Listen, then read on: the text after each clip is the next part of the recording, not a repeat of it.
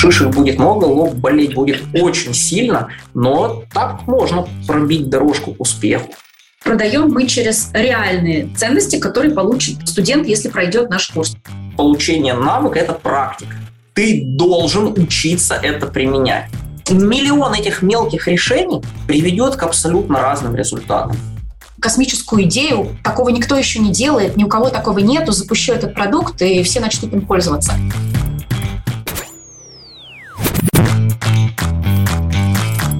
Привет, ребята! Это седьмой сезон подкаста «Несладкий бизнес». И меня зовут Аня, я подкастер, продюсер подкастов, а теперь еще и запускаю собственный курс по созданию подкастов с нуля. У-ху! Всем привет, меня зовут Настя. Я надеюсь, что вы успели соскучиться по нашим регулярным выпускам. Я бизнес-консультант для малого бизнеса, помогаю запустить первый проект и разобраться с маркетингом, финансами и командой в существующем бизнесе. Мы говорили, что мы уйдем надолго или даже навсегда, но этого, к счастью, не случилось. Аня, почему? Мы решили, что в такое время вообще не стоит уходить на самом деле. Мы всегда надеялись и надеемся на то, что наш подкаст поддерживает вас в сложные моменты вашей жизни, и вы нас слушаете, чтобы в том числе получить вдохновение, получить какой-то мощный заряд энергии на занятие любимым делом, и решили, что именно сейчас такой энергии как раз-таки не хватает. Поэтому мы возвращаемся с новым седьмым сезоном нашего подкаста. Если вы нас ждали, обязательно напишите нам в комментариях об этом на той площадке, на которой вы нас слушаете, либо напишите нам об этом в наш телеграм-канал. Почему именно туда, мы расскажем чуть позже. Потому что этот сезон необычный. Мы решили перестать быть миллионерами-теоретиками и бросили себе челлендж за этот сезон каждая из нас должна заработать 1 миллион рублей на своем деле. Во всех выпусках этого сезона мы будем рассказывать о том, как мы продвигаемся в нашем челлендже на своем любимом деле, а главное, очень много спорить. В принципе, как и всегда. Потому что мы с Настей на самом деле абсолютно по-разному видим этот мир и зарабатываем мы тоже абсолютно по-разному. А также мы будем спрашивать советы у наших гостей о том, как же заработать заветный миллион. Присоединяйтесь тоже, кстати, к нашему челленджу. Следите за апдейтами в нашем телеграм-канале. Мы оставим на него ссылки в описании. Первым результатом мы будем делиться с вами там, в кружочках, в наших постах, которые мы надеемся станут нашими регулярными. И в общем, остаемся с вами на связи. Короткие апдейты будут в каждом эпизоде нашего подкаста, поэтому не пролистывайте, следите за нашим челленджем и посмотрим, кто из нас сделает его быстрее. Кто вообще сделает из нас его. Я сейчас меняю нишу. Наши слушатели знают, что у меня было маркетинговое таргет-агентство. В который раз Настя меняет нишу уже? Давайте за эти три года посчитайте, кто-нибудь сколько раз поменяла нишу. Ну, sorry, not sorry. Обстоятельства так сложились, что мой таргет э, в запрещенной социальной сети немножечко не актуален сейчас. Поэтому я приняла сильное волевое решение, что я не буду больше развиваться в этой сфере и полностью уйду в бизнес-консалтинг, которым я и так занималась, но все не решалось полностью уйти в это дело. Поэтому мой челлендж будет состоять в том, чтобы заработать миллион на консалтинге. Но маленький дисклеймер. У меня есть еще несколько источников дохода, например, подкаст, который, надеюсь, начнет нам с этого месяца приносить определенный доход. И также у меня есть большая база клиентов моего агентства, порядка 60 человек, которым я все-таки хочу предложить некоторые маркетинговые услуги. Но, знаете, я еще нахожусь сама в таком сомнении. Хочется сказать, что я определилась, но я еще не до конца определилась, что я бросаю нишу маркетинга. Поэтому я думаю, потестирую несколько гипотез с этой клиентской базы, предложу им некоторые услуги, и если это сработает, обязательно с вами поделюсь. Да, и моя точка А Аня сказала, Настя, скажи, сколько ты уже успела вот на 14 октября 2022 года заработать за октябрь? Да, потому что мы решили с начала октября считать челлендж. И так уж вышло, что Настя уже успела за две недели октября заработать деньги. Да, итак, э, значит, 14 э, октября 186 666 рублей выручки есть на данный момент. Но напомним, что эти деньги Настя продолжает тратить, а ей нужно приложить скриншот о том, что у нее миллион рублей рублей на счете. Так что вот так же быстро у нее не получится заработать оставшиеся почти 800 тысяч, больше, чем 800 тысяч. Я надеюсь, не успеет она быстрее, чем я. Я эти 186 тысяч уже потратила, господи, ребята, не полите меня. Аня, давай, твоя точка А.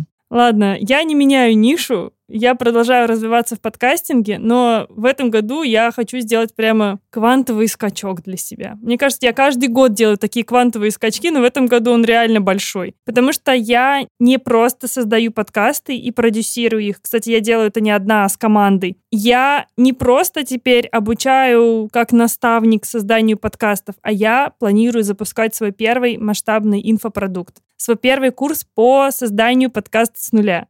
Это сложно. Для меня есть очень много барьеров в создании инфопродуктов, потому что, ну, наверное, вы все тоже знаете про то, что о, вот эта вся история, это все инфо-цыганство, вот это вот все продаете, все время втюхиваете. И для меня это, правда, сложный эмоциональный барьер, я бы сказала который я долго преодолевала. И преодолевала я это в том числе потому, что среди моих подписчиков запрещенной социальной сети есть очень много классных ребят, которые бы хотели создавать свои подкасты, а я не могла всех их как бы охватить и создавать какой-то масштабный продукт. Поэтому я сейчас на коленке без продюсера пробую сделать свой первый запуск инфопродукта. На самом деле хочется сломать систему и зарабатывать на продюсировании подкастов и учить людей зарабатывать на продюсировании подкастов реально хорошие деньги. Поэтому челлендж с миллионами для меня реально челлендж. Ну и моя точка А 36 900 рублей. Это деньги, полученные с вебинара, который я проводила в своем Инстаграме. Точнее, я не проводила его там, но я собирала аудиторию за счет своего Инстаграма. Пришло 50 человек. Вебинар стоил 490 рублей. За что я Аню отругала. На этом моменте Настя сделала рука-лицо. Я так сделала, когда увидела ее сторис. Ну, объясни мне, почему эта цена не подходит. Мне казалось, что для какого-то трипвайера, ну, такого первого касания с продуктом, стоимость 490 рублей — это нормально. Ань, ну вот что ты покупала в последний раз вообще из инфопродукта за 490 рублей? А я покупала у блогера, у которого 70 тысяч подписчиков. Я покупала за 500 рублей ее двухдневный хакатон, это называется у нее. Просто вебинары, по сути, вебинары о том, как личный бренд продает, где она тоже рассказывала о каких-то лайфхаках. Ну, 500 рублей, но у нее, я, короче, посчитала, я офигела, ребята, у нее там несколько тысяч человек было, и по моим ощущениям она заработала на этом очень много миллионов. И я такая, ну, нормально, я тоже так могу. 490 рублей две мысли. Дешевые продукты могут запускать люди с большой аудиторией для того, чтобы заработать много миллионов рублей. Это просто первый поинт. Второй поинт. Если продукт стоит дешево, у меня автоматически есть такое ощущение, что человек либо себя недооценил, либо там какие-то знания плохие, я не куплю ничего, то, что будет стоить дешево. Вот если бы у тебя вебинар стоил 5000 рублей, я бы такая, блин. а, блин, она действительно эксперт, наверное, надо у нее купить вебинар. То есть у меня э, мозг действует так, если дешево, значит плохо. И таких людей очень-очень много. Ну, я сейчас пойду поставлю на запись этого вебинара цену в 5000 рублей. Нормально? Да. Ну, ты уже, Аня, продешевила в начале. Я не знаю, как ты уже убедишь людей, почему это в записи стоит 5, а онлайн это стоило 500. Поэтому потрачено, сори. Ребята, вот такая у меня точка А. Поэтому 36 900 рублей. Ну, посмотрим, когда ты заработаешь свой миллион. У меня такие расходы по жизни, что, мне кажется, я никогда не накоплю миллион. Так, ладно. Хочу рассказать вам про подкаст, который я сейчас слушаю. Называется он «Собрались и разобрались». Я сейчас, так как запускаю свой курс по подкастам, очень много учусь э, продавать и отрабатывать возражения. Это моя боль. И вот в одном из выпусков подкастов, в одном из последних выпусков, ребята поговорили с Никитой Непряхиным. Если вы его знаете, он автор книги «Я манипулирую тобой» и вообще офигенный тренер по убеждению и аргументации по публичным выступлениям и основатель школы «Критическое мышление». То есть он реально очень крутой чувак с несколькими бестселлерами, книгами. В этом выпуске они поговорили в том числе о том, зачем нужна постоянная реклама своего продукта, своего бренда. Вот, например, Настя, ты знаешь, как маркетинг может сделать что-либо аксиомой? То есть вот как земля круглая, например. Земля — это шар. Да, это как авокадо полезное. Да. Слушай, ты вот, вот ты в точку, прям зришь в корень в авокадо. Ну, на самом деле, чтобы убедить людей, что черное — это белое, надо им подарить эту мысль настолько много раз, чтобы когда ты их спрашивал на улице, а почему ты так считаешь, они не говорили, я услышал это из телевизора, я услышал это от такого-то специалиста или по радио, чтобы они говорили, ну, в смысле, это же аксиома, это же все знают, это же и так понятно. Ну, в общем, чтобы этот вопрос казался абсурдным. Так работает на самом деле реклама всех крупных брендов, например, Coca-Cola, Fairy, Maybelline. И на самом деле это большое искусство сделать свой продукт таким, чтобы о нем говорили как об аксиоме, о чем-то устоявшемся. И вот как раз ребята в подкасте «Собрались и разобрались» обсуждают такие интересные темы, связанные с маркетингом. Маркетинг — это гораздо больше, чем SMM, таргет и блогеры, и задачи у маркетинга бывают разные, поэтому пути решения для каждой из них свои. Ссылку на подкаст «Собрались и разобрались» я оставлю в описании. Ребята, обязательно послушайте. У них, правда, интересные гости и темы выпусков. Ну а мы переходим к нашему первому выпуску этого сезона. И первый выпуск подкаста сразу про наше любимое малый бизнес и онлайн-образование. Гости первого выпуска сезона Алина и Михаил Уколовы. Кстати, когда я выставила сторис о том, кто у нас в гостях, и просто скриншот приложила с нашей записи, мне очень много человек с первой же сторис сказали, о, это же Алина и Миша. То есть их реально очень много кто знает. Если вы о них не знаете, мы сейчас вкратце расскажем. Миша Уколов, создатель магазина электроники UTNet.ru, который первым в России среди интернет-магазинов когда-то вышел на IPO. Также он создатель Мегаплана, одна из ведущих CRM-систем, которую они продали потом впоследствии 1С за сумму с 8 нулями. Вау. А Алину я на Алину очень давно подписана, правда, уже больше нескольких лет. Алина в прошлом деловой журналист РБК, ведет бизнес-блог, который помогает малым предпринимателям и самозанятым создавать и развивать бизнес. Я вам советую зайти в ее хайлайты и просто посмотреть, насколько она подробно разбирает каждую нишу малого бизнеса. Это офигенно. Мы с ними поговорим про их бизнес, школу Soho MBA и про их новый проект, сервис Soho LMS. И, конечно, о будущем малых бизнесов. Ну что, погнали к выпуску? Погнали. Алина, Миша, привет. Привет, привет. Привет. Классно, что мы с вас начинаем сезон, потому что я слежу за Алиной в Инстаграме уже, наверное, год-полтора точно, и я все это время думала, блин, когда же мы позовем ребят в подкаст? Потому что это прям наша тема, вот бизнес, малый бизнес, и это, мне кажется, очень большой процент наших слушателей, поэтому я думаю, сегодня будет очень интересный разговор. Спасибо, очень приятно, что пригласили. Ребят, расскажите, чем вы занимаетесь? Мы вас уже представили, но, может быть, у вас появились какие-то новые проекты. Алин, давай с тебя начнем.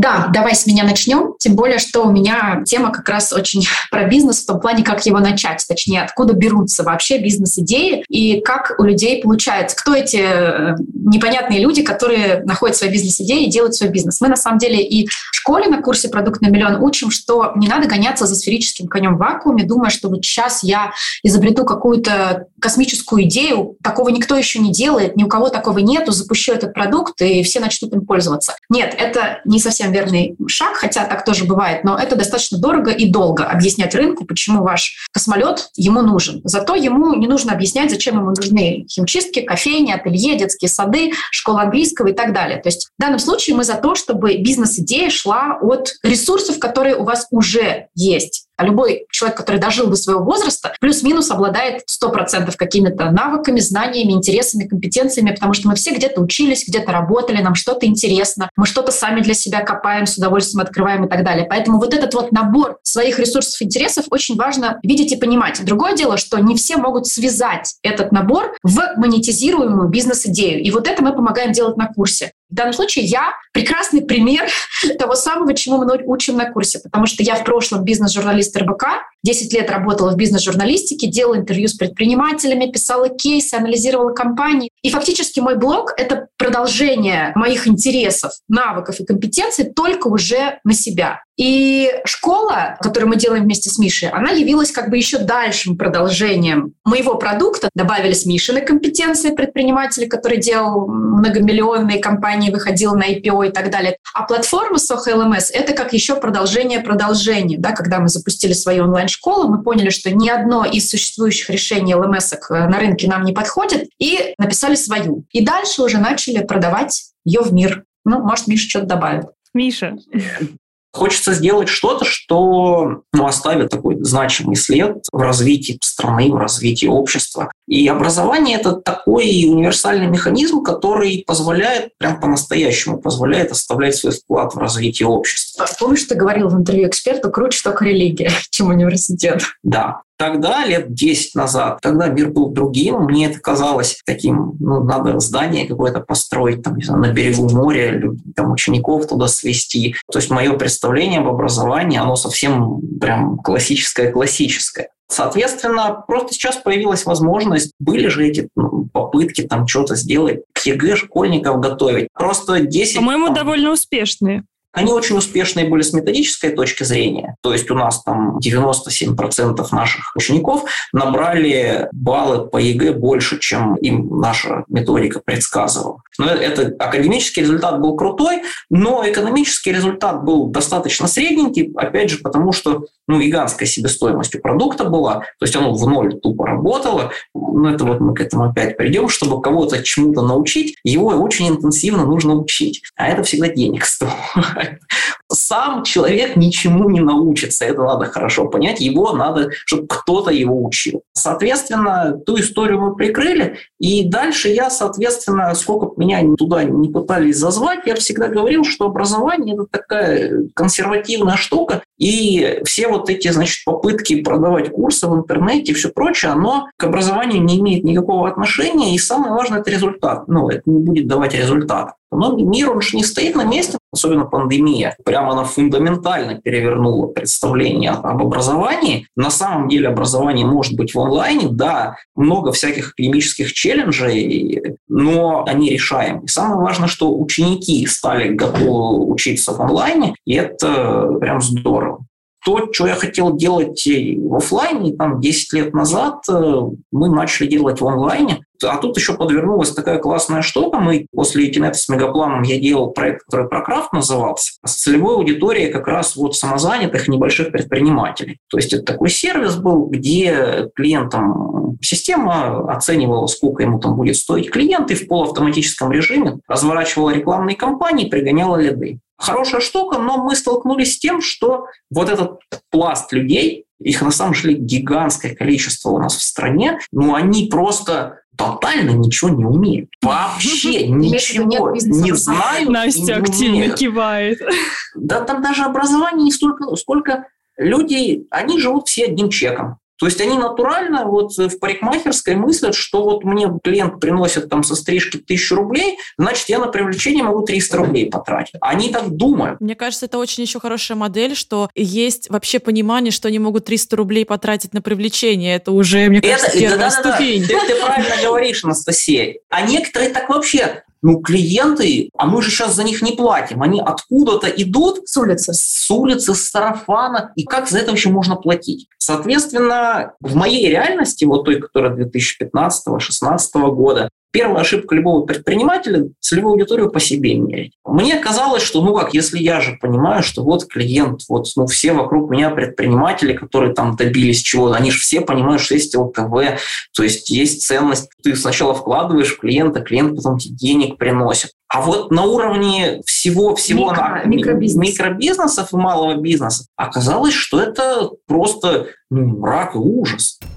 Когда мы в это погрузились и попытались продавать им продукт, который не, ну как, ну вот вы за тысячу рублей получаете клиента, со второго чека это окупаете, это встретило тотальное неприятие. Начали разгребать, почему? Поняли, что в принципе весь малый бизнес, они клиентами в принципе работать не умеют. Единственное, что они некоторые могут делать, это хороший продукт. И вот те, у кого продукт хороший, к ним иногда клиенты возвращаются, они там как-то выживают, у них, значит, их кофейня там или прачечная, или химчистка, ну или психологу, там сарафан начинает по чуть-чуть работать, как-то они выживают. А хоть сколько-то нибудь планируемого процесса не было и близко ни у кого. Параллельно Лина делала, вот уже в тот момент делала блог, где вот эти вещи начинала доносить людям. И как выяснилось, что самое интересное, то есть вот эта масса людей, она с одной стороны не готова заплатить 300 или 500 рублей за клиента, а с другой стороны, если ее немножко обучить, ну, показать какие-то простые примеры, что вот, вот клиент это на самом деле не тысяча рублей, но то есть немножко подучить, то дальше они способны понимать, что они что-то не знают, не умеют, и уже становятся восприимчивыми к бизнес-образованию понимание, как мыслят вот эта масса прекрасная людей малого бизнеса в стране, плюс блог, плюс моя, значит, гештальт практически с детства о том, что я, значит, хочу делать бизнес-образование. Ну вот оно так потихоньку пришло к школе. А как устроена ваша школа? Насколько я знаю, вы адаптировали классический MBA под российский малый бизнес. Расскажи, чем он отличается и что дает вашим студентам. Конструкция школы, она достаточно простая, ведь если мы на MBA посмотрим западный, ну, классический MBA, он же большой, сложный, там, два года, академическая нагрузка, mm-hmm. там, Малому бизнесу это нафиг не нужно. Если попытаться ну, то есть любого человека выдернуть из его прачечной, отправить в Стэнфорд или в Оксфорд, проходить MBA-программу, он оттуда свалит на третий день, искренне не поняв, зачем, зачем? зачем ему это нужно, это хозяйство. Но при этом подход, ну, то есть набор дисциплин, он, в принципе, подобран правильно. Но там разбираются другие кейсы, другие масштабы, оно неприменимо. А вот классического образования, именно бизнес-образования для малого бизнеса, вот по большому счету сейчас в стране нет. Но это на самом деле больше мотивация поднять задницу с дивана поднять задницу мало. Ну, это вот у нас на сайте написано, почему мы не любим там эти софт-скиллы.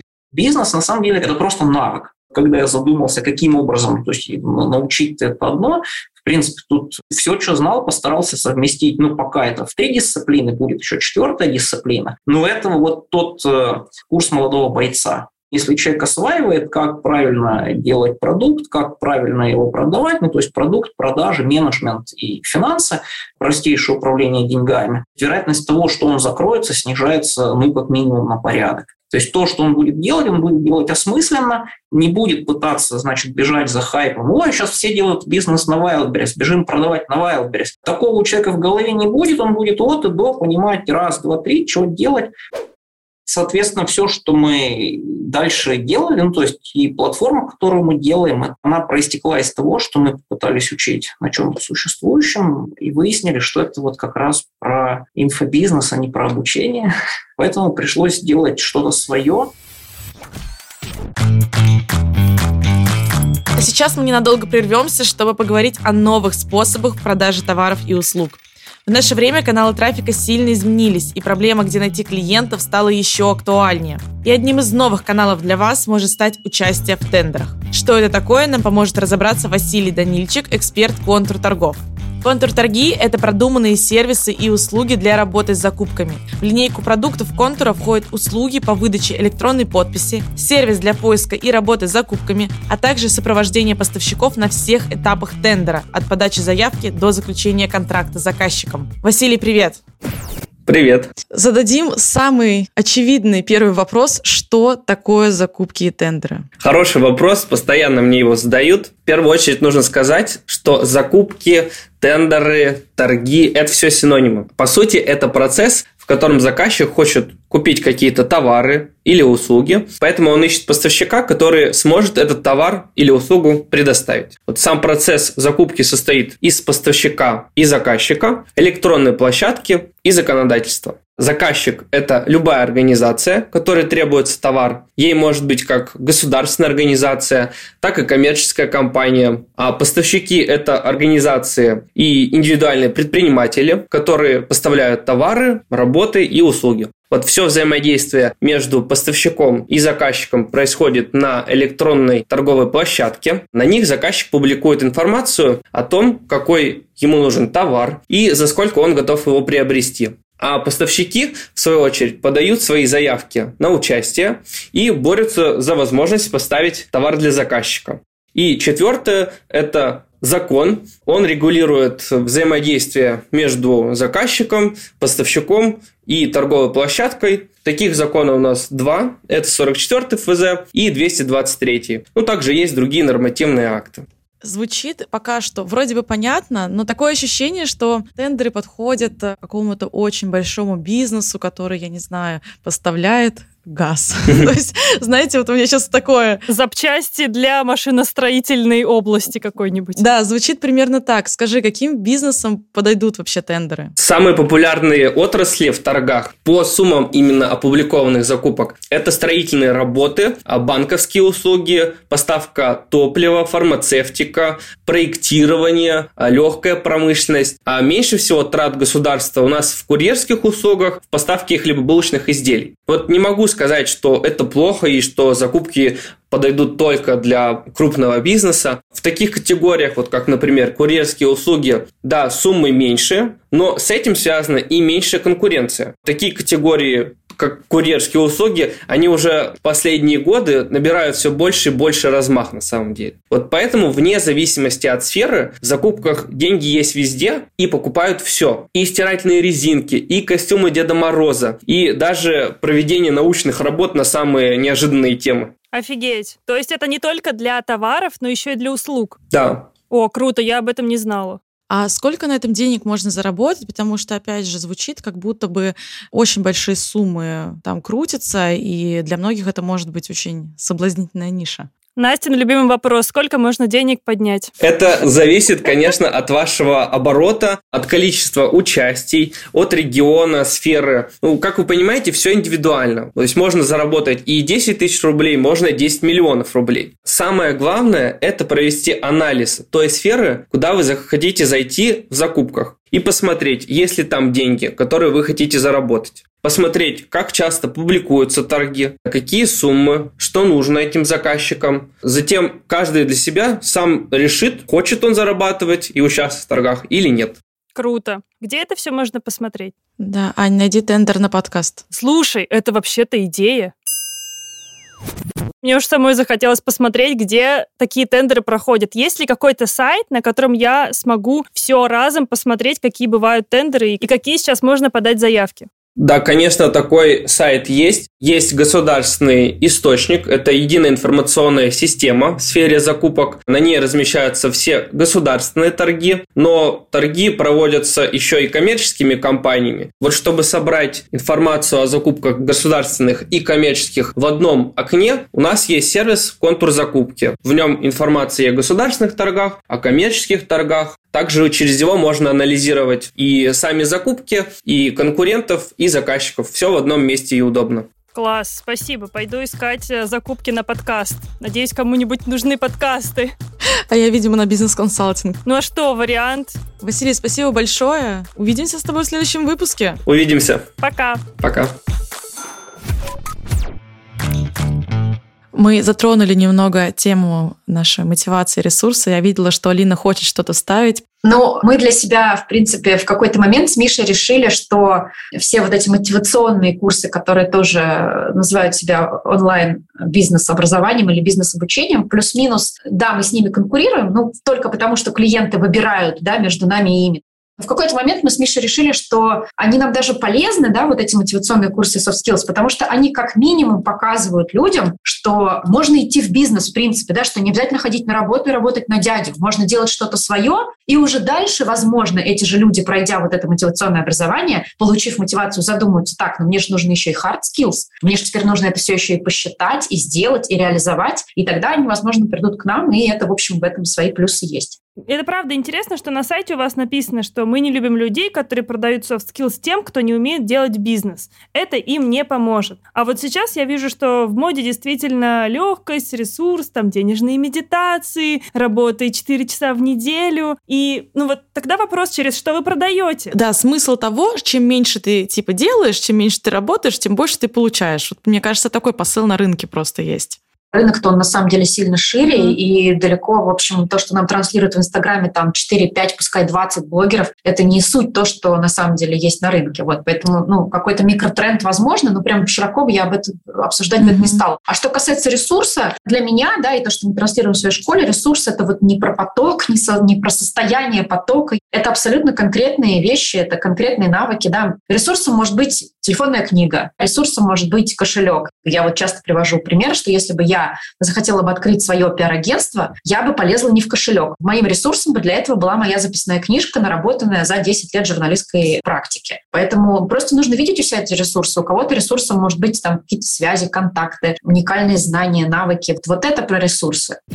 У меня чуть-чуть другое видение этой всей конструкции. Mm-hmm. Выглядит это примерно так на рынке. Действительно, подавляющее большинство бизнес-тренеров, бизнес-школ, как вы правильно сказали, продают вот эту медитацию, там кто-то продает типа как бы навыки, но говорит, что действительно ничего не надо работать, главное ты как бы в балансе, там, в гармонии. Надо хорошо понимать, что ну это же все просто разводка, одна большая разводка, и, собственно, это вот очень близко к инфобизнесу. Надо понять, почему они это продают. Но смотрите, потому что только это может хорошо продаваться волшебная таблетка хорошо продается. Если вы встанете на рынок и будете говорить, слушай, чувак, давай полгода вкалывай, как папа Карло, и у тебя прибыль будет там 100 тысяч рублей в месяц.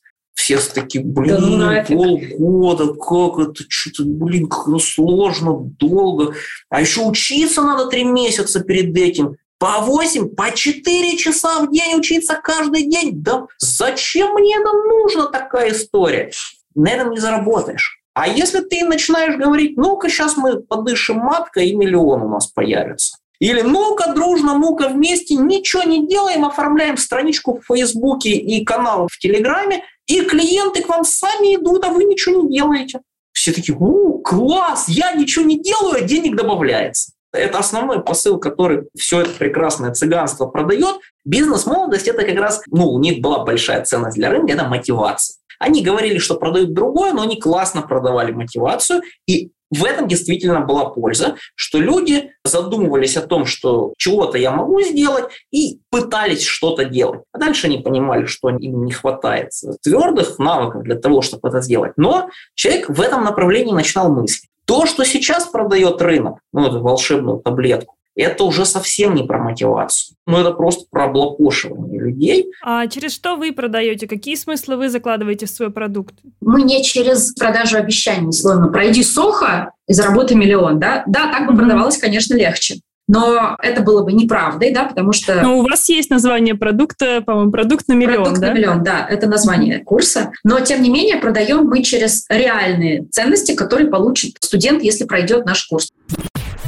Что он получит? Он научится делать операционную модель продукта, считать математическую модель продаж, понимать, сколько будет ему стоить клиент из какого канала, делать бизнес-план в четырех компонентах, да, там план действий, операционная модель, финплан и так далее. То есть вот прям конкретные навыки, которые он освоит 100%, если пройдет курс до конца. Мы ни в коем случае не обещаем результат, именно бизнес-результат мы показываем результаты учеников. Кто-то начинает 40 тысяч в месяц зарабатывать, и это для него гигантский результат. А есть ученики, которые, там, придя там, с 600 тысячами в месяц, через два года начинают 80 миллионов в год зарабатывать. Это нормально, но никогда в жизни мы никому не пообещаем, что ты будешь мало прилагать усилий, у тебя будет результат. Мы действительно обещаем, что мы дадим тебе кучу навыков, у тебя уменьшится вероятность того, что ты закроешься, закроешься ну, ну, начав закроешься. То есть если там по статистике 4 из 5 бизнесов в течение двух лет открытых закрываются, то наши ученики закрываются один из пяти из тех, кто начал.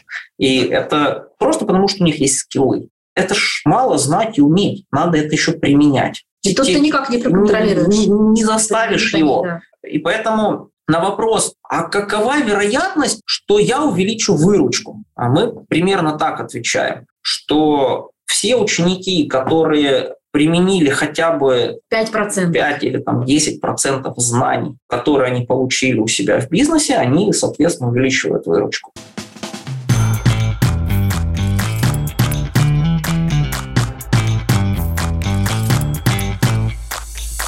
У меня вопрос в тему вообще нашего сезона, как заработать первый миллион. А вот почему у одних людей получается сделать бизнес, а у других не получается? Вот даже, может быть, равные какие-то стартовые позиции, либо даже на вашу программу приходят люди, и у кого-то выстреливают, а у кого-то нет. Даже у крутых предпринимателей не каждый первый продукт выстреливает.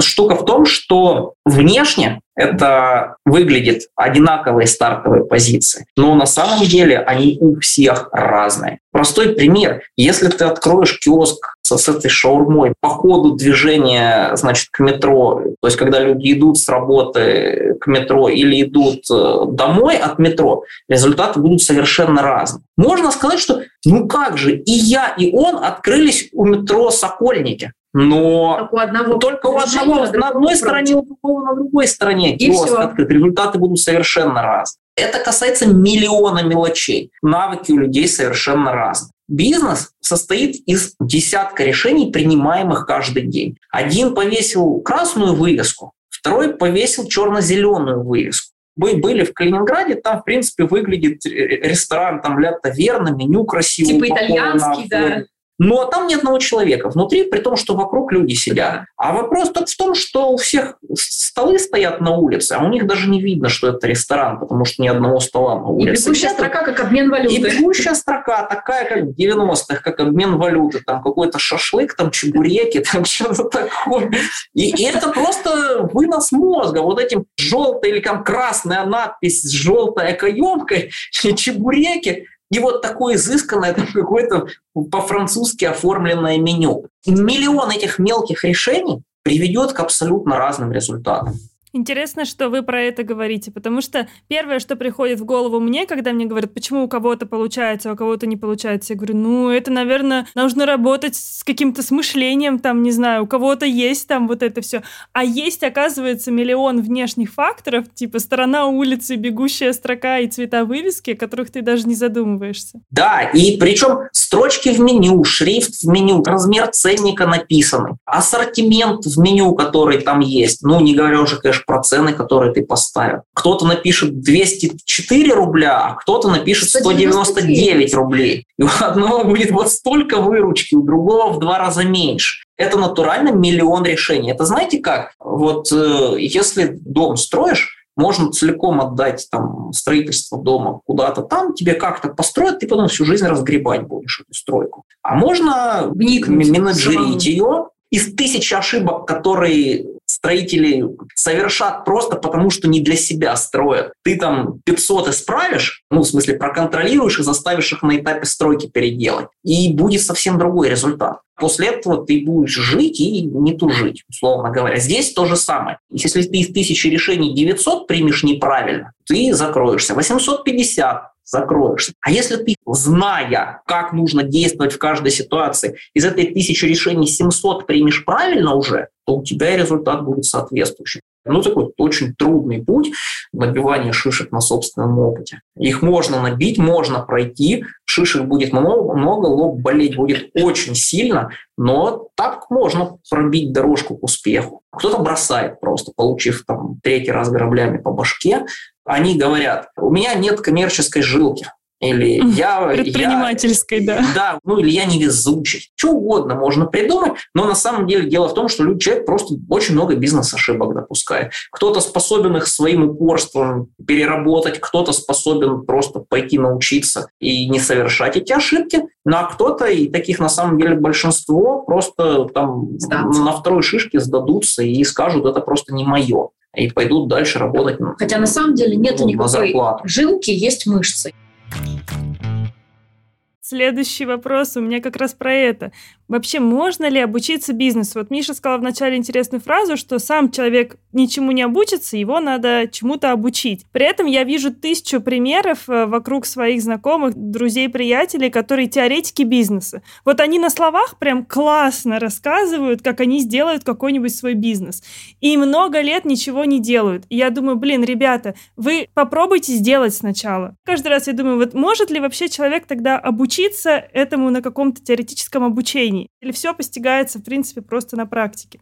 Но это все равно, что можно ли в теории научиться забивать гвозди? Можно ли научиться теоретически готовить вкусный яблочный пирог, играть в футбол или решать квадратные уравнения? Я знаю, что я знаю, как решать квадратные уравнения, но ни одного в жизни не решил. Неотъемлемая часть получения навыка – это практика ты должен учиться это применять. Если ты не умеешь, если я знаю, как считать целевую аудиторию, но ни разу в жизни для своего киоска, блин, ее не посчитал, и причем, ну, то есть это, это, это я на самом деле я знаю, но не умею. Так и говори, я знаю, как открыть бизнес, но не умею этого делать. Я знаю, как, как построить продажи, но не умею этого делать. Знаю и умею – это совершенно разные вещи. Почему проходить дисциплины в нашей бизнес-школе очень тяжело? Потому что мы отрабатывать заставляем все эти навыки. Не просто я прошел тест и знаю, как посчитать целевую аудиторию. Прекрасно. Мы ее заставим посчитать. А если будут ошибки, заставим пересчитать. И заставим ее посчитать по разным группам, а не по одной группе. И вот когда человек все посчитает без ошибок, с него 7 потов сойдет, вот тогда все, и, собственно, он уже действительно Я не, мы не можем сказать, что он прям круто умеет это делать. Но вот уже прям какой-то навык у него появился. И когда у него он будет очередную чебуречную открывать или автомойку, или.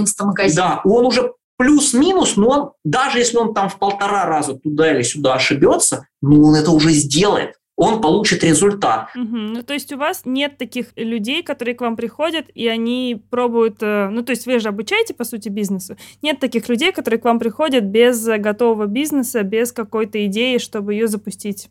У нас есть для этого отдельный курс «Продукт на миллион», куда можно прийти даже без идеи. Но это не значит, что тебе не надо будет делать руками и отрабатывать навык, как говорит Миша. То есть у нас первый модуль начнется с поиска, выбора и оценки рыночного потенциала, идеи по разным рыночным параметрам. Да, там это будет дальше. Но все равно ты в любом случае, ты пришел с собой, ты будешь выделять сначала свои ресурсы, свои навыки, свои компетенции, и потом, ну, руками, да, если вот Миша на метафору продолжать, увязывать это в идею для бизнеса. А дальше начинаются расчеты, маржинальности, рентабельности, достаточности капитала, достаточности потенциальной целевой аудитории. То есть, да, ты пришел без идеи, но ты с первого же урока начал непосредственно руками уже считать, выделять, э, конструировать и так далее. Это же для тех, у кого кто как раз у кого пока нет бизнеса, и они хотят начать его вот, вот Конечно. с нуля. То есть, потому что большинство людей запускает бизнес. Почему ты это делаешь? Ну, мне показалось, что это будет нужно. То есть не целевой аудитории показалось, что это будет нужно, а мне показалось, что это будет нужно. Это, это такая классическая ошибка предпринимателя – замерить проблемы целевой аудитории по себе. Очень многие на этом обжигаются. Как когда ты собрал какую-то идею, дальше ты, конечно, обязан ее оценить, прямо в деньгах оценить. Сколько и протестировать. Ты, сколько ты заработаешь, потом протестировать на целевой аудитории. Собственно, ну, обучение у нас так и выстроено. Опять хочется поговорить про миллионы. И хочется спросить сначала вас, Расскажите про свой первый миллион. Давайте сначала рублей, потому что у нас все-таки слушатели в основном стремятся к первому миллиону рублей. Алина, расскажи ты, вот когда ты заработала свой первый миллион, что ты чувствовала в этот момент, на каком продукте это было и куда ты его потратила? Она заработала продукт? незаметно. И, и я, ничего не купила, главное. Да, я, я тоже Поэтому свой, и незаметно. свой первый миллион заработал незаметно и ничего на него не купил. Потому что... Потому что ты не ходишь на цыганские курсы, а там учат. Заработал, заякорись. Нет, а, заякорись. Нет, я никуда не якорился. А Алина просто... знает. Вот это. Да, да, да. Хожу, да. Не-не-не, мы, мы что, мы просто... Сейчас миллион это сколько в долларах? Мы стены в офисе по, покрасили, по, по тем да? курсам, значит, это 30 тысяч. Выручка росла, прибыль росла. Это, ну, просто в какой-то момент была такая прибыль, потом 500, потом... Ну, то есть на это никто не зацикливался вообще ни разу. То есть это, ну, просто цифра. Для нас миллион ничем не отличался от 300 тысяч и от 3 миллионов. Просто как, когда у тебя появляется бизнес, работающий бизнес, ты перестаешь думать, то есть предприниматель перестает вот цепляться за эти цифры, он строит. Одно открыл, второе открыл, тут увеличил, здесь увеличил. Понятное дело, что контролируется экономика, чтобы бизнес был прибыльным, но при этом я вот хочу заработать 300 миллионов или там, я не знаю, миллион, или там 100 тысяч рублей. Я, в принципе, противник таких подходов, то есть если ты оценил потенциал продукта своего, там, я не знаю, в 200 миллионов рублей и начал в этом направлении работать, и у тебя есть э, прогноз э, твоих денег, ну, то есть финансовый план. Разница, что сегодня ну, чуть раньше, миллион, да? чуть позже ты, ну, в какой-то момент в этой табличке будет миллион. Это все равно будет просто какой-то точкой на временной шкале. Вот это якорение какое-то, вот я начал зарабатывать 100 тысяч в месяц. На самом деле это больше мышление наемного работника. Наемный работник каждый месяц зарабатывает одну и ту же цифру, да, и вот он... И поэтому кратный да, для него это Поэтому я сегодня зарабатываю 50 тысяч, хочу зарабатывать 70 тысяч в месяц. Предприниматель, он в большей степени, он, он, он строит. Ну, если у тебя хорошая палатка, которая, овощей. значит, овощей продает, что тебе мешает вторую-то открыть? Ну, с этой палатки ты зарабатываешь 150 тысяч в месяц или 300. Открываешь по аналогии вторую, получаешь 600. Там строишь третью, получаешь 900. Нету в этом никаких проблем. То есть для предпринимателя наращивать прибыль это, ну, это, это вопрос масштабирования. Я вот помню, уж как я потратил первый заработок. 300 Скажи. долларов. Вот это я помню. Я принтер купил э, цветной. Вот. э, Скучно, Миша. А что? Ну, я был студентом второго курса. И я А принтер купил, чтобы работать. Ну, принтер, конечно, я купил, чтобы печатать там проездные, Проездные да, печатать. продавать, да, справки поддельные печатать. Вот. э, Классно.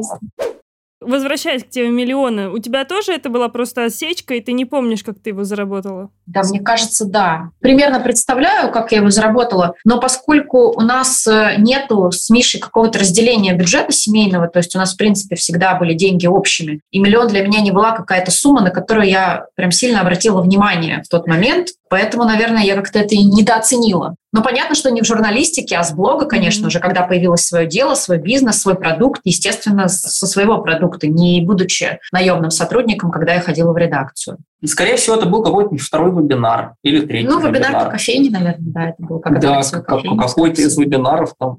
Мне кажется, что здесь еще вопрос отношения и, знаете, мышления, потому что я помню, когда у нас с Аней была кондитерская, я прям праздновала каждое число. Так как я занималась финансами, я обожаю вот это типа «Аня, сегодня мы сделали, там, в этом месяце мы сделали 500 тысяч». таких». Или там «На- «Так, Аня, декомпозируем теперь миллион». Ну, то есть у нас при этом были, там, понятно, наемные сотрудники и так далее, но для меня это, знаете, такая является зажигалочка как бы, что прикольно праздновать такие для меня на самом деле не маленькие победы, и это для меня вот структурирует количество действий, потому что, ага, а чтобы заработать миллион, Да, да, да, да. Но это же план действия. В, на Конечно, курсе слушай, Анастасия, ну смотри, то, что ты сейчас говоришь, это уже прямо... Чисто То есть это предпринимательское же мышление. цели, то есть ты смотришь на отчетность, это же, блин, здорово. Я понимаю, я для этого сделала Вот вот столько, вот столько, Да, вот столько. значит, мне столько-то клиентов нужно привлечь, там еще нанять двух там э, Бариста, двух- не знаю, двух там. пекарей, Да, да.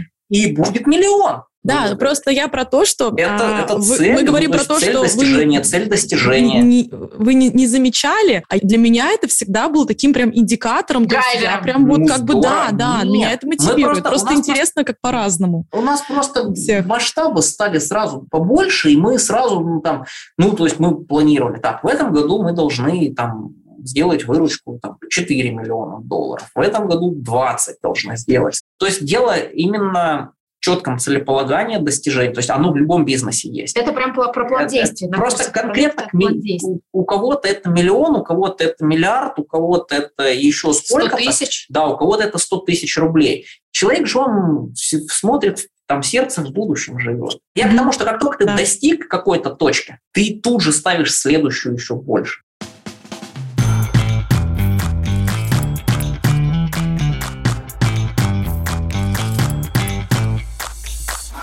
Хочется поговорить про то, как сейчас ребятам запустить бизнес, заработать свой 100 тысяч, миллион. На самом деле миллион для нас в этом сезоне очень такая абстрактная цифра, которую мы с Аней взяли просто как символ того, чтобы, в общем, начать что-то делать, скажем. Вот, Алин, может быть, наверное, к тебе вопрос. А, Хочется поговорить про ниши, которые в этом году, может быть, стали актуальны, да, либо продолжают быть актуальными, и, может быть, пару каких-то инструментов, как вам кажется, что нужно сделать предпринимателю, чтобы, например, заработать миллион. Ну, у нас на эту тему был с Мишей даже целый вебинар в марте, да, Мгм. по-моему, что делать бизнесу в кризис. И мы там очень подробно с ним обсуждали все ниши, которые, ну, съежатся, так скажем, ощутят дискомфорт, и ниши, которые, наоборот, выстрелят, вырастут и, в общем, окажутся перспективными. И среди перспективных ниш мы, естественно, отметили любое локальное производство, там, начиная, не знаю, от меда до мыла, косметики, одежды и так далее. Какое-то именно локальное производство.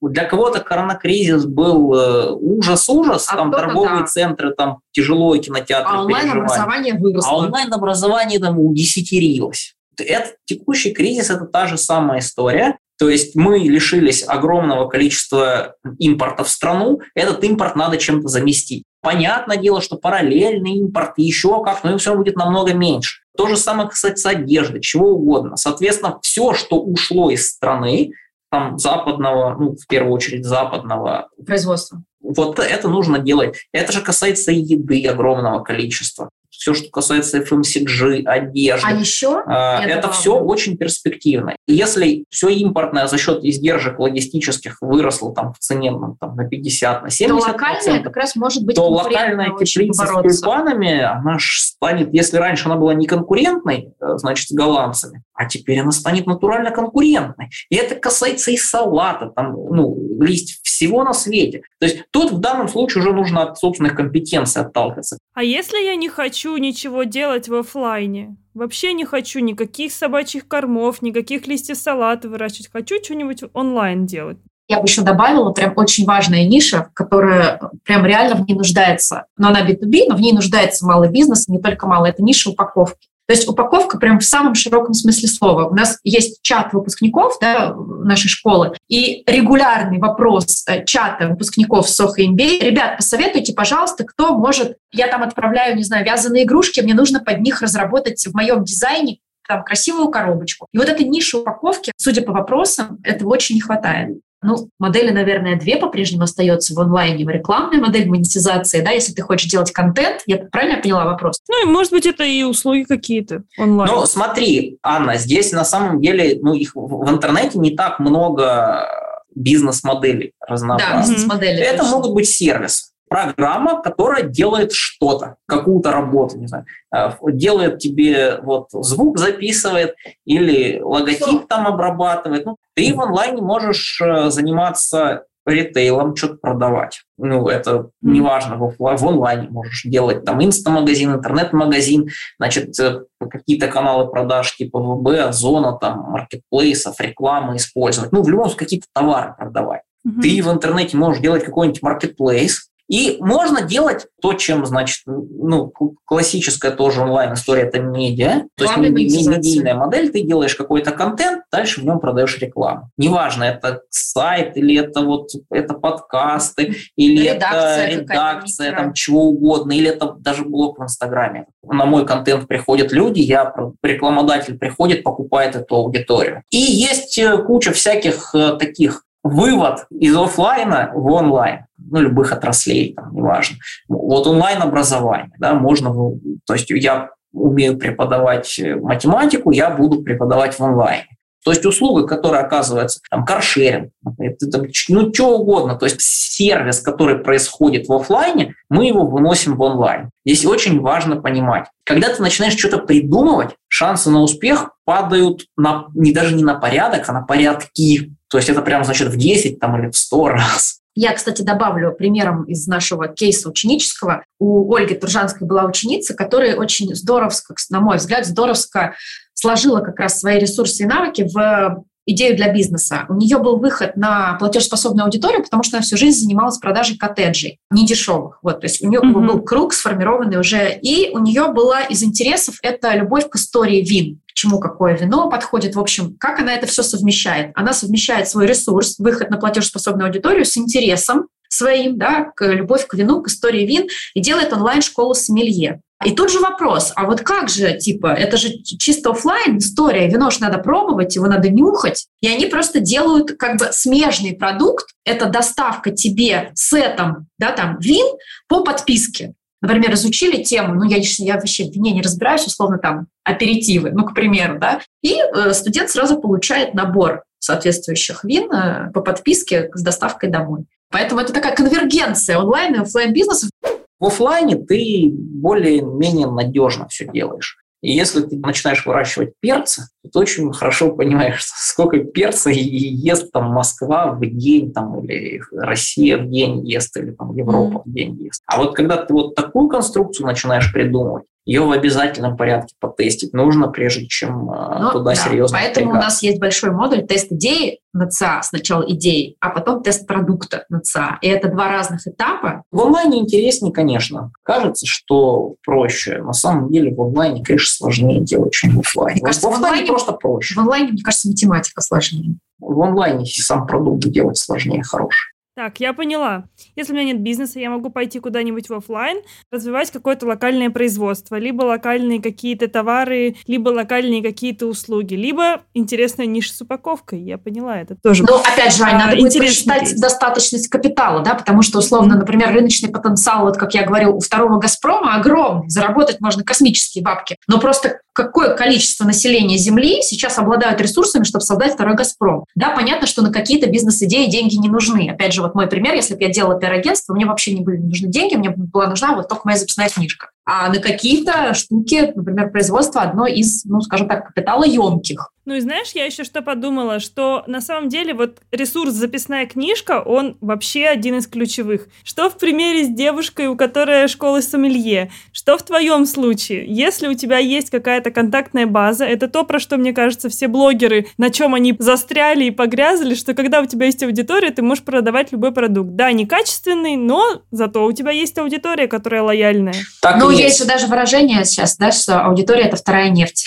Это да. примерно так и есть. То есть, когда есть аудитория, предприниматель обычно решает от продукта, то есть, что я такого классного могу делать, чтобы мне было по кайфу и, значит, денег приносило. А здесь наоборот. Люди есть, аудитория есть, на самом деле это и есть их продукт. Они не понимают, что их продукт – это блог. А давайте придумаем, что им продать. Это вот прямо это так ни в коем случае делать нельзя. У нас еще есть два вопроса, которые лично от нас Почему от нас? Потому что у нас в этом сезоне некий челлендж с Настей. Мы боремся за звание первого, кто заработает тот самый несчастный миллион. Несчастный, а, счастливый. Аня, счастливый. счастливый. Позитивное деньги. денежное мышление, пожалуйста. Да, да, да. А миллион в, в аудитории или в деньгах? Я, у вас Не, мы в деньгах зарабатываем. Пока что в деньгах, потом надеемся, что еще в аудитории. В общем, касательно нашего спора. У нас с Настей разные ниши, мы занимаемся абсолютно разными вещами. И вопросы у нас, соответственно, разные. Так вот, мы сейчас зададим по одному вопросу от каждой из нас, и вы нам дадите какие-нибудь советы, которые мы постараемся воплотить в жизнь уже к следующему эпизоду, ну или как минимум постараемся. Ага. Окей. Okay. Давайте я начну, так как э, я занималась рекламой эти последние два года. Рекламный рынок у нас немножечко схлопнулся последние полгода. И у меня вопрос, наверное, к Алине как блогеру. Как сейчас блогерам, начинающим, которые раньше закупали таргет, развиваться в Инстаграме? Может быть, ты что-то протестировала сама, потому что в теории мы все прекрасно знаем эти инструменты, но, может быть, что-то сработало именно у тебя. Я сейчас говорю вообще не про подкаст, так как мы работали раньше с таргетом в Инстаграме, мои клиенты в 50% случаев были блогеры. И сейчас да. э, мы тестируем для них разные связки, смотрим закуп рекламы, смотрим рилсы, смотрим таргет на зарубежную аудиторию. И я понимаю, что мне хочется понять вообще оставаться ли в этой нише, потому что хочется оставаться как минимум половину эффективной, как это было полгода назад, когда ко мне приходил блогер, и мы проводили им там подписчиков вот по 15-20 ну, Сейчас ты не сможешь приводить ему подписчиков за эти деньги. Это невозможно, потому что объективно цены выросли. Вот во сколько раз порезалась аудитория инсты, во столько раз выросла цена подписчика для конечного заказчика, вне зависимости от того, будет это блогер или будет это Кока-Кола. То есть, если раньше, ты правильно говоришь, подписчик стоил 25-30 рублей, то сейчас он будет стоить 65-75 рублей. И это рыночная реальность, которой ты не управляешь, и я не управляю. Если завтра инсту разбанят, подписчик снова вернется, соответственно, к своим э, исходным значениям. Далеко не для каждого бизнеса такая цена подписчика рентабельна. Здесь, соответственно, ты тоже сделать ничего не можешь. Ну, то есть человек на входе говорит, мне нужна цена 45, иначе я разорюсь ты не дашь ему по цене 45. То есть, в смысле, ты можешь, ну, это за свой счет ты можешь дать. А если ты на фоне падения охватов сохранишь цену рекламы, то ты будешь это перекладывать на конечный бизнес, ну, то есть на его экономику эти издержки. И надо понимать, что тогда тебе в качестве рекламодателей нужны бизнесы с высокой монетизацией аудитории. Я взял одного прямого продавца, составил списочек высокорентабельных бизнесов и начал туда звонить и писать, что вот, друзья, есть такая классная возможность. И поверь мне, я, как, условно говоря, человек на стороне бизнеса, такую возможность, потому что для бизнеса еще больше проблем. У бизнеса таргет забрали. Это же катастрофа просто. Огромное количество бизнесов с планируемым спросом, особенно локальных, там, и все жили на таргете. Кого-то 90% спроса забрали. Соответственно, если ты хочешь продавать э, в бизнесы, которые способны нести, терпеть 75 рублей за подписчика или еще больше, тебе просто нужно не ждать, пока они сами к тебе придут, а построить прямые продажи. Судя по тому, что ты сказала, мы придумали какие-то интеграции. Это большая работа. То есть это ну, натурально много ты значит, делаешь для... Огромное количество блогеров не делают того, что ты значит, вот сейчас озвучила.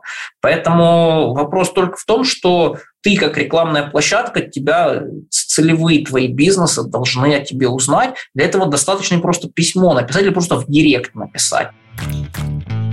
Мой это вопрос такой. Я занимаюсь продюсированием подкастов. Собственно, у меня uh-huh. вот наш большой подкаст, и ко мне приходят в основном, кстати, блогеры большие приходят. Они сейчас тоже поняли для себя, что у них нет особо каналов трафика привлечения новых. Они приходят, потому что им хочется сделать подкаст. У меня есть классные ребята, с которыми мы работаем, которых я веду на продюсирование, и у меня есть продукт наставничества, когда я веду индивидуально каждого, кто там, не знаю, владелец маркетингового агентства, владелец пиар-агентства, я помогаю им запускать подкасты вместе с ними. Но я поняла, что я не могу захватывать рынок массово, потому что я не могу брать больше трех человек в месяц на одновременную работу, потому что у меня есть свои проекты. Я хочу сделать какой-то более масштабный инфопродукт. Ну, не знаю, инфопродукт, курс какой-то свой свой по запуску подкастов. Я знаю, что я не первая на рынке, я знаю всех своих конкурентов, но я не знаю, как запустить этот продукт вообще. Вот сижу и думаю, как мне сделать его качественным. То есть вопрос э, в продукте все-таки или в продажах? Ты говоришь, не знаю, как запустить, и тут же говоришь, не знаю, как сделать его качественным. Да, ты, это как, два... как сделать продукт или как его продать. Да. Это совсем mm-hmm. разные вещи, да.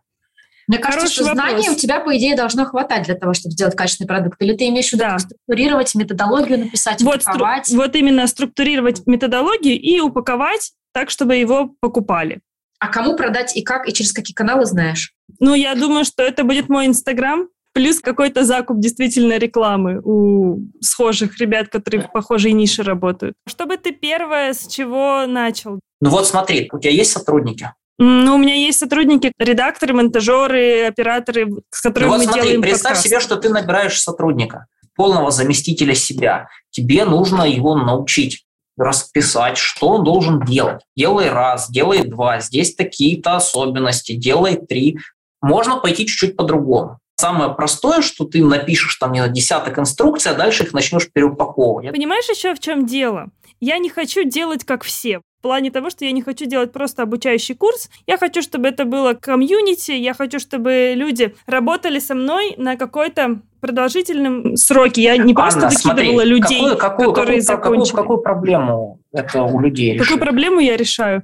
Да. А, у людей решаю? Да. М, хороший она, вопрос. Я, я поняла, какую проблему у себя. Она хочет просто масштабировать, больше брать людей, но все. Да, это я поняла. А вот у, а у них, а у них какую проблему ты решаешь? Ну, большинство людей, кто э, приходят, они как-то хотят самореализовываться дополнительно. То есть, скорее всего, это какая-то творческая история. Не для всех это бизнес-история. Для многих это интересная история развития в творчестве. У них есть вторая потребность, какой-то второй запрос. И я вижу, что они приходят ко мне за тем, чтобы привлечь дополнительный спрос, там, не знаю, к себе, там, к своему маркетинговому агентству, дополнительный канал коммуникации. Это все так. Они не ждут от этого каких-то сверхприбыли, сверхвысот. Им интересно попробовать пообщаться с интересными людьми или выйти на новую аудиторию и тоже рассказать о себе в другом ключе, то есть с помощью другого. Ну вот, короче, это на сто процентов я. Я как мыслю. Есть YouTube, есть ТикТок, есть Инстаграм, а есть подкаст. И для меня угу. пофигу, какую площадку выбрать, для меня это все равно и плюс еще одна площадка к узнаваемости там меня, к распространению информации, которую я могу нести и так далее. То есть просто плюс еще одна площадка. Ну, YouTube я считаю очень геморройный, я туда не пойду, ТикТок я не хочу, мне не нравится, Инстаграм я уже есть, Телеграм я уже есть, вот пойду теперь подкаст еще делать. То есть угу. у меня чисто как бы, не знаю, утилитарное, потребительское отношение, а давайте я еще и там буду. Угу. Вот, то есть у меня нет задачи там творчески реализоваться там и так далее. То есть это для меня просто плюс одна одна площадка, откуда потенциально ко мне могут прийти клиенты. Если ты продаешь это как дополнительный канал продаж, от этого и надо отталкиваться. Человек приходит, мне мало куда дать рекламу, например. Соответственно, вся конструкция, которую ты чего вот у тебя э, должно быть в этом в курсе, да, в, курсе в твоем продукте, ты дальше начинаешь раскладывать эту проблему, получить дополнительного клиента из этого канала продаж. Соответственно, ты, ну, то есть контентную часть рассказываешь, как делать, ну, то есть какую информацию нужно доносить клиенту, чтобы он прогревался. Дальше рассказываешь... Только какие... уже клиенту клиента. Ну, в смысле, твоего, естественно, да. клиенту клиент. Я как строить контент туда. при построении подкаста? Дальше, дальше ты э, рассказываешь, каким образом получать слушателя в подкаст. И третью часть, каким образом ее удержать. Все достаточно просто, а сценарии какими-то это уже, ну вот, эти, да, как, вот как ты ответишь на эти вопросы. Кто-то может э, в офлайне собирать зал, там и рассказывать, ты можешь видос снять. Может, тебе а, аудиоформат. Ну, может, тебе аудиоформат подкаста сделать. Может, аудиокурс. Можешь собирать мастер-класс там вот в Zoom там на 50 человек. Это в данном случае, эту задачу можно решить по-разному, и решают ее, исходя из того, каждый по-своему решит, который ближе тебе. И при этом, ну ты же когда будешь, если ты как по классике, да, ты вот напишешь, как это будет происходить, ты это покажешь целевой аудитории, вот Алине, например, и спросишь, Алина, а вот я вот этот тут мастер-класс, тут я дам послушать подкасты. А Примеры. А, да, а тут вот почитать текст. Тебе норм? Кстати, да, конвергенция форматов мне вообще очень нравится. То, что ты придумаешь, надо проверить чтобы целевая аудитория, у которой есть эта проблема, для которой ты решаешь эту проблему, сказала, о, окей, вот с этим я согласен. Но причем не только я согласен, что я за это заплатить готов. Вот столько, сколько ты, а ты споришь, а сколько ты готов заплатить? А сколько ты готов заплатить? Я нисколько не готов заплатить. А у тебя результатом не, будет являться это... что? Запущенный человеком подкаст самостоятельно, да? да? То есть да. это прям это результат, да, что вы точно запустите свой подкаст. Точно. Этого. Потому что у меня есть наставничество, на котором мы запускаем и делаем до трех эпизодов за время создания. Полтора-два месяца мы работаем. Очень важный момент чтобы это стало бизнесом, ты очень хорошо должна понимать э, свою целевую аудиторию, кто по-настоящему может привлекать клиентов из подкаста. Это в первую очередь, наверное, онлайн-бизнесы или широкие-широкие офлайн бизнесы широко представленные. Дальше нужно понимать портрет слушателя подкаста. Я представляю себе, что в первую очередь слушают подкасты люди, которые куда-то едут. Тогда ты, понимая целевую аудиторию, кто слушает, эту целевую аудиторию, ну, то есть ты ее фактически будешь продавать э, тем бизнесом, ну, то есть ты, ты, ты ее не напрямую, а косвенно продаешь, предлагаем сделать подкаст. Какие там средства там, или я не знаю, короче, в этом направлении. Когда мы понимаем слушателя, становится понятно, кому этого слушателя можно продавать, и ты тогда можешь, опять же, вот как я сказал, там, Настя, там, простой отдел там, из, из двух прямых продавцов посадить, и целевым образом, когда будешь звонить, а давайте подкаст сделаем. Ребята, я сейчас пойду, вот честно, натурально, сейчас заканчиваем с вами разговор, иду дописываю свой курс, так как у меня уже все есть, структура, вы нам столько классных мыслей дали. Не забудь протестировать на целевой аудитории.